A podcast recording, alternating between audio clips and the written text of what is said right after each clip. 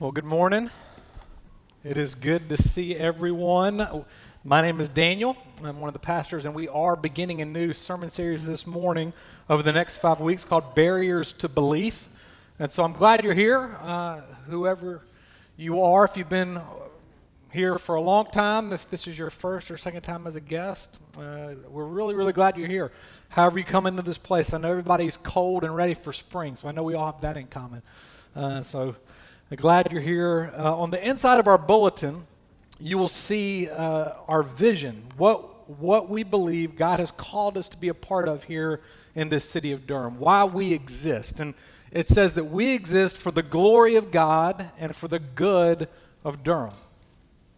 God has planted us, Christ Central, in the heart of Durham to seek the welfare and the flourishing of this city, which means if we want to do that, we have to be listening to all people of Durham, listening to the needs and the hopes and the dreams of all of Durham if we want to seek the good of this city. And that's a hard task. But it's something we take very seriously and pray will be a reality for us. Durham as a city is roughly 275,000 people, roughly. Uh, people are moving in every month as well, so the population is growing. And according to our last census, around 72% of Durhamites consider themselves as nones, N O N E S, when it comes to religion. Close to 200,000 people unaffiliated with religion. In our country and in our city, there has been a rise in nones. Pew Research in 2016 put out an article titled Exodus Why Americans Are Leaving Religion and Why They Are Unlikely to Come Back. The number one cause of unaffiliation is a lack of belief in the teaching of religion. Close to 40% of young adults ages 18 through 29 are religiously none, unaffiliated, versus 13% of people who are 65 years and older which means religious unaffiliation is only going to increase in the coming years in our country and in Durham. Now, I just have to throw this out, out there as a sign of hope that nones around the world, N O N E S, actually in decline. There's places like Asia and Africa, the Church of Jesus Christ is exploding and expanding. But Christ Central Church, Church, we find it our task to love and engage this city and to help those of you love and engage this city. So we're starting this series called Barriers to Belief. We're calling it Barriers to Belief because barriers are something that get in the way from moving forward. Removing a barrier does not mean that you have moved forward much less that you've arrived to a final destination. It merely allows for the journey to happen. And the reality is that all of us have questions. All of us have barriers that can barricade and block our spiritual journey. Christians ask questions, non Christians ask questions.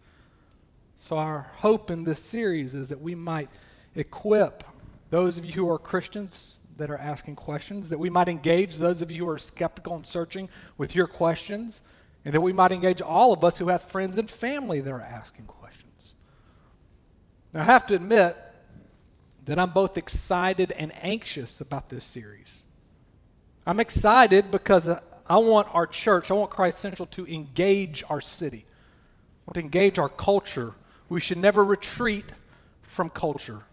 And the church in Durham seems to be losing ground and losing voice with the people of its city, and it breaks my heart. I'm also anxious because I know I and Timothy, as we preach through this series, are not going to answer every question. We're doing five weeks. We're going to miss things, we're going to leave things out. And we are far from claiming to be leading scholars and philosophers on many of these issues. We simply want to be faithful to engage our city and equip you, the church. And we believe this series will aid us in accomplishing this goal. So I, we're going to look this morning at Luke chapter 18, verses 9 through 14.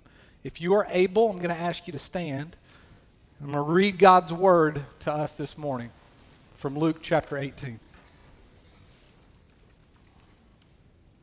Jesus, he also told this parable to some who trusted in themselves that they were righteous and treated others with contempt. Two men went up into the temple to pray, one a Pharisee and the other a tax collector. The Pharisee, standing by himself, prayed thus God, I thank you that I'm not like the other men, extortioners, unjust, adulterers, or even like this tax collector. I fast twice a week, I give tithes of all that I get. But the tax collector, standing far off, would not even lift up his eyes to heaven, but beat his breast, saying, God, be merciful to me, a sinner. I tell you, this man went down to his house justified rather than the other. For everyone who exalts himself will be humbled, but the one who humbles himself will be exalted. Isaiah tells us the grass withers and the flowers fade, but God's word endures forever. Let's pray.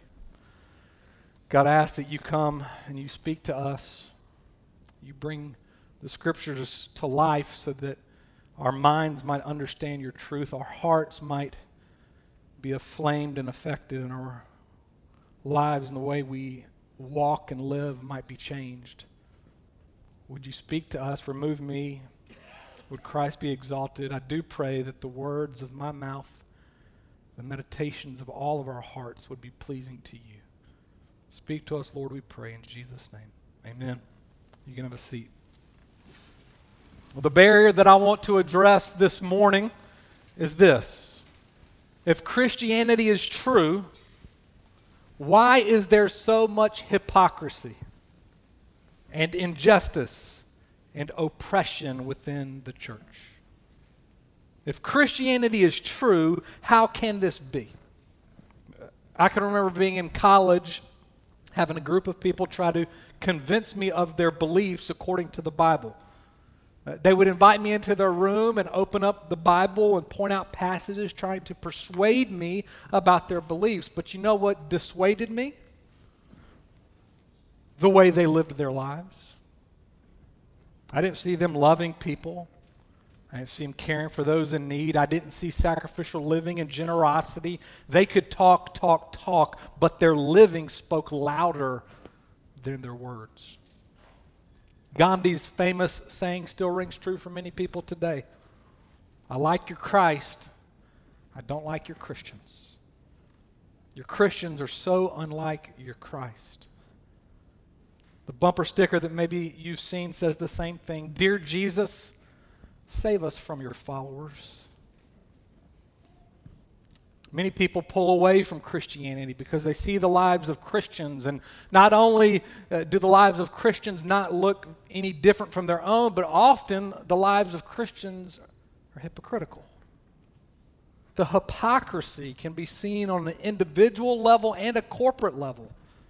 Individuals whose lives don't match their beliefs, what they say, it's seen in a lack of character and fanaticism, which we're going to look at. And the hypocrisy on a corporate level is seen within the church as an institution and its involvement in injustice and oppression.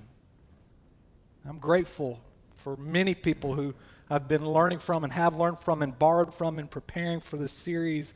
And one of them is Tim Keller, and he uses three categories to talk about this hypocrisy within the church. Three categories that he uses war slash violence. Two is character.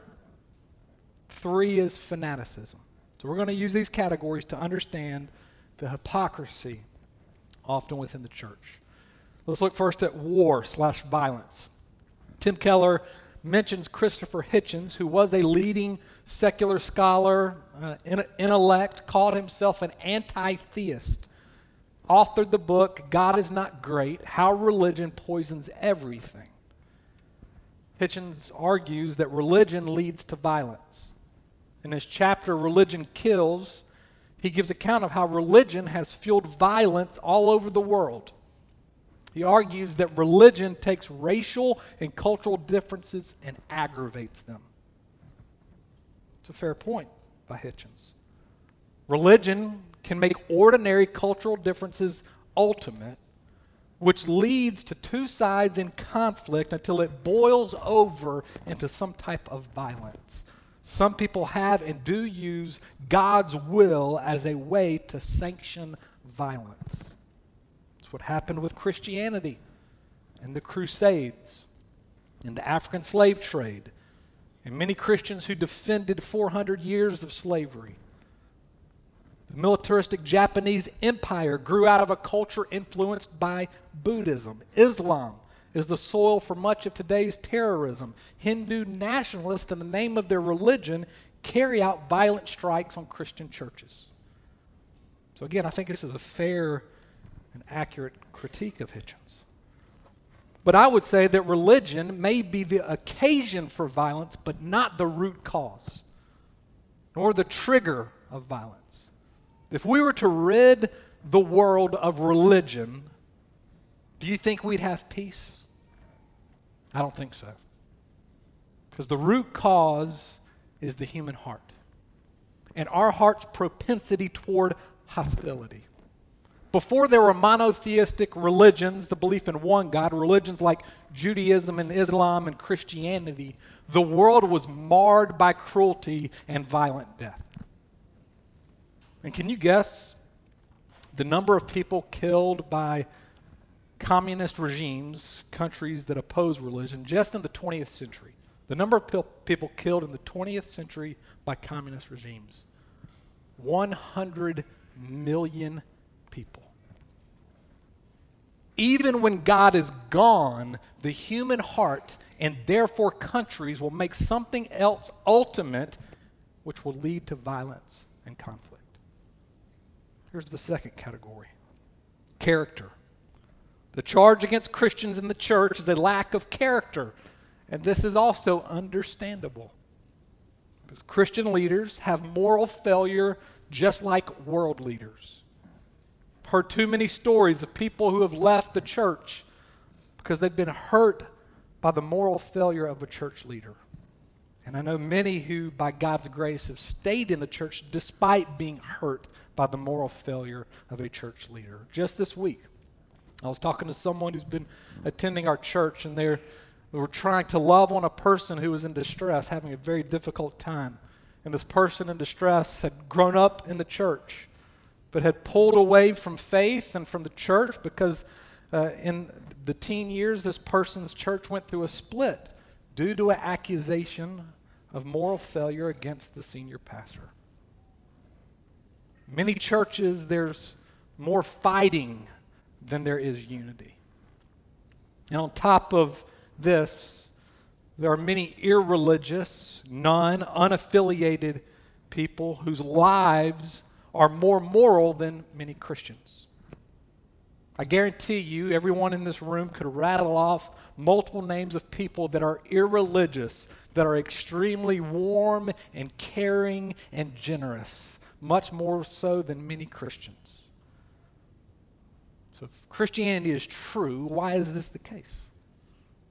There are two things that we need to understand that are important from the Bible. The first is this every single person is created in the image of God. Every person. Sin has not marred God's image completely in every person. Every person still bears the image of God. The second thing is from James 1 through uh, James chapter 1 verse 17. God gifts all people. All people.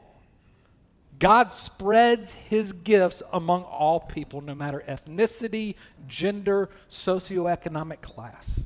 And these gifts are things like the family you grew up in, the environment someone's experienced, the opportunities you've had, the uh, experiences you've had. And all of these things are used by God to shape a person's character.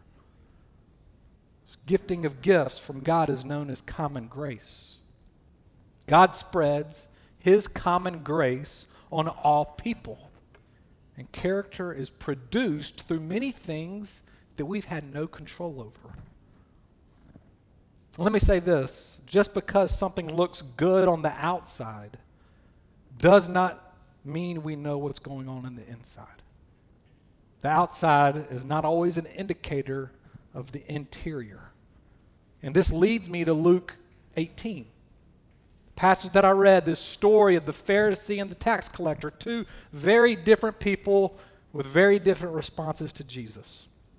And this story should bother most of us. They knew the law, dedicated to the part of their life, net worth every year, check. I mean, this man, this Pharisee had character. He is the one who utters the prayer, Thank God I'm not like other men. While the tax collector, one of the most despised in the culture, profited from his neighbor's uh, expense. And Jesus says that the, the tax collector who utters, God be merciful to me, a sinner, is the one who goes home justified and righteous. The point of this story from Jesus is not that the Pharisees need to add a little modesty to their life. It's saying because of the put togetherness, the outward religious, cultural success, that this is why the person is lost and does not see their need for Jesus. Are you following me? The character of the Pharisee is the way of coming to Jesus, much more so than the vices of the tax collector. The tax collector owns his vices and knows he needs Jesus. The Pharisee reveals to all of us the scale to justify, define ourselves over and against other people.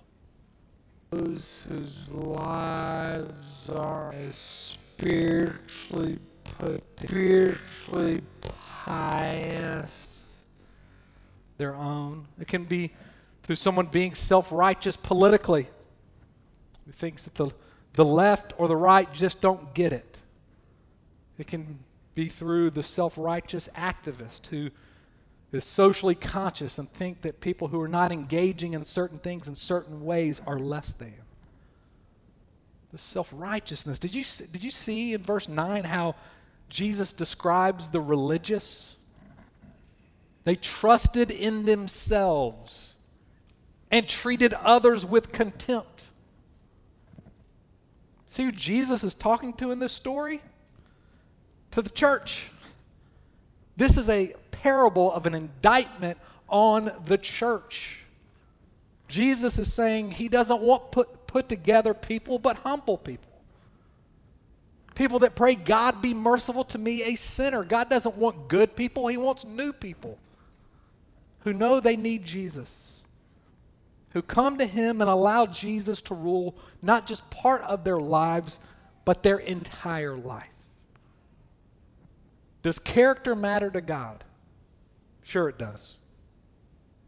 But what God measures is not our put togetherness, but if we've surrendered our hearts to Jesus because we know we're desperate sinners in need of His grace.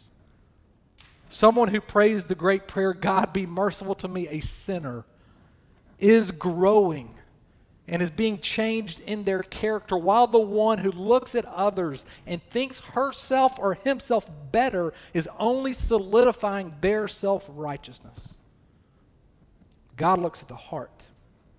And the question is Is your life under his lordship? Have you surrendered everything to him? For this will change your life.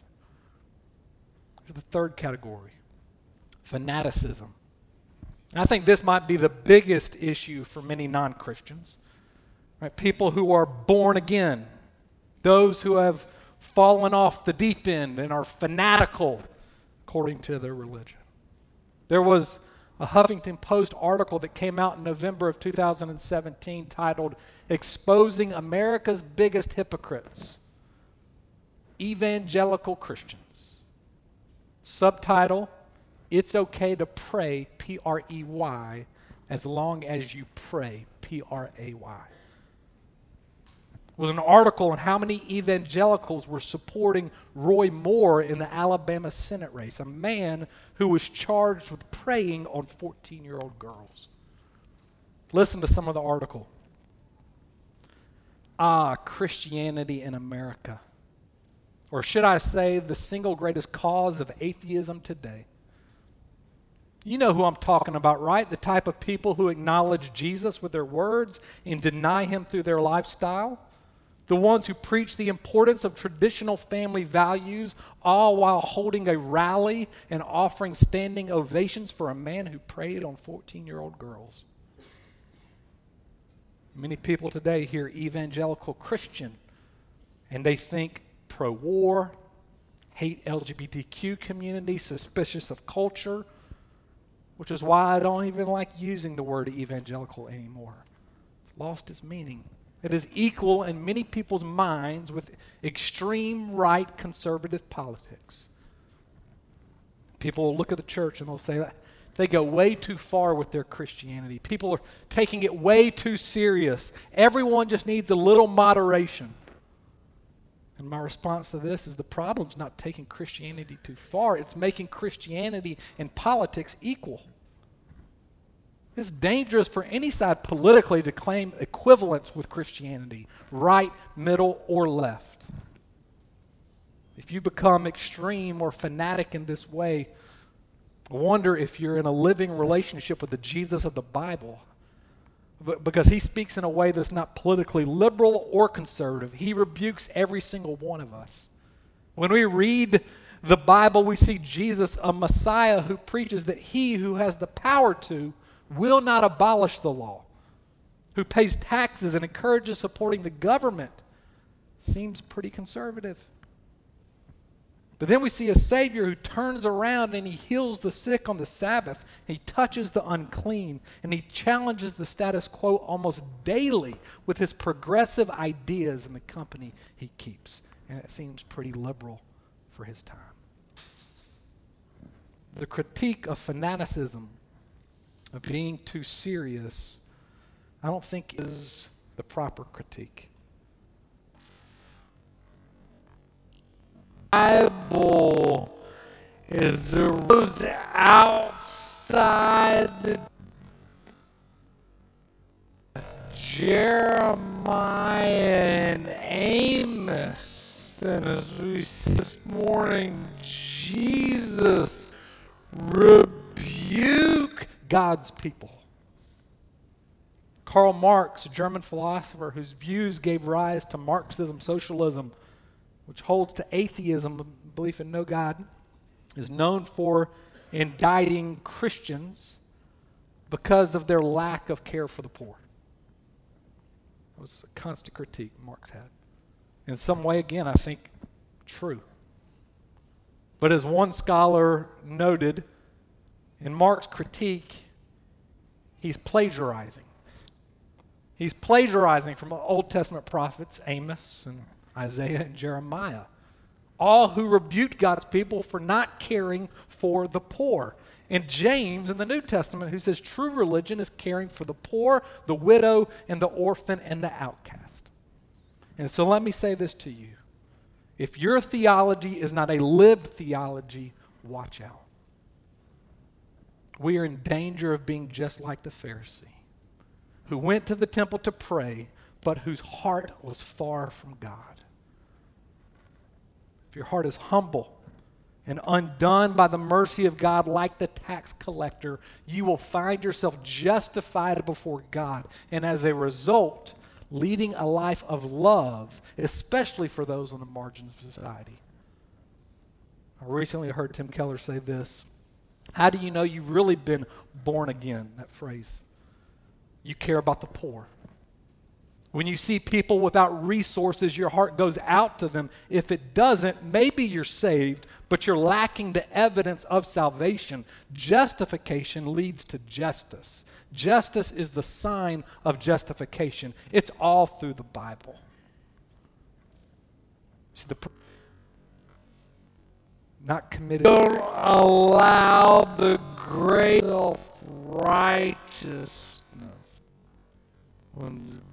when God's grace grips our hearts, we will lead lives of radical grace and sacrifice to those in our city and in the world. And the church has failed in many ways by having right doctrines, right beliefs, but not a, lived theology that seeks justice and mercy. But the church has at times been a people so gripped by God's grace that they fight for justice and mercy for all people. Let me give you a few examples. The abolitionist movement. It's a movement that abolished slavery. A lot of resources from within Christianity helped fight for this. Now, there were many inside the church who did not, and the Bible rebukes them. The civil rights movement. Many scholars would say it wasn't a political movement, but a religious movement. Martin Luther King Jr., who this past week we remembered his, the 50th anniversary of his assassination. Martin Luther King Jr. fought for the rights of people of color because of his biblical theology. Do you remember who Martin Luther King's letter from Birmingham jail was addressed to? If you've read it, it's addressed to the church, particularly the white church who did not live up to the biblical ideal of justice and mercy for all God's people created in his image. But we're a church that talked and talked and talked with no action. Take apartheid in South Africa. Everyone expected a bloodbath as apartheid came to an end, black and white South Africans living together. But Christian leaders set up the South African Commission of Truth and Reconciliation. Invited victims to come forward to tell their stories, also invited perpetrators of oppression to come and ask for amnesty and forgiveness. Let me close by telling you a, sto- a true story from apartheid South Africa. There was an unknown woman and a police officer named Vanderbroek who came before this, the court and before this commission. And the police officer began to confess his, his crimes, how he had sinned against this woman. He stood up, and the first thing he said was, I am the man. I am the man. I am the police officer who took your son and shot him, and then took him outside and burned him at a stake. I did that. And then eight years later, I came back to your house and I knew. And we took your husband. But he was alive and we found him tires. Did that. Speaking. First, take me to the side of the burn lay him to rest properly. I'm still young. Now you've taken my husband and my son from me, so two days and two days every month, I want you to be my son and let me love you. Third thing is I want you to know that I forgive you. And I believe God will forgive you. But that's between you and God. You have to do business with God. You can't forgive yourself, and I can't forgive you on God's behalf. You have to talk to God, but I forgive you. And to express my tangible forgiveness, I want you to walk across this courtroom so that I can embrace you. And the courtroom records say that Vanderbroek stood up and fainted. At this lavish expression of grace, and the entire courtroom broke out into the song Amazing Grace. There is often bad news coming out of the church. It's not all fake news. But there's a tremendous amount of good done in the name of Jesus. And much of it will never be known ordinary people who are doing extraordinary things because they've been radically changed by the grace of Christ. Can you imagine someone who gives mother love to a man who killed her beloved son? Sounds a lot like the gospel of Christianity to me. A God who gives unending love and grace to a people who killed his one and only son. And all that is needed is for you and for us to allow him to embrace us. And for you to embrace him. That is a scandalous grace. God, have mercy on me, a sinner. What a good and right prayer. May we pray it, and may it lead us to live lives that match our words. Let's pray. God, I ask that you would change us, humble us, that we would see your lavish grace, your unending love that abounds to us, that our lives would be different as a result. Lord, thank you. In Jesus' name.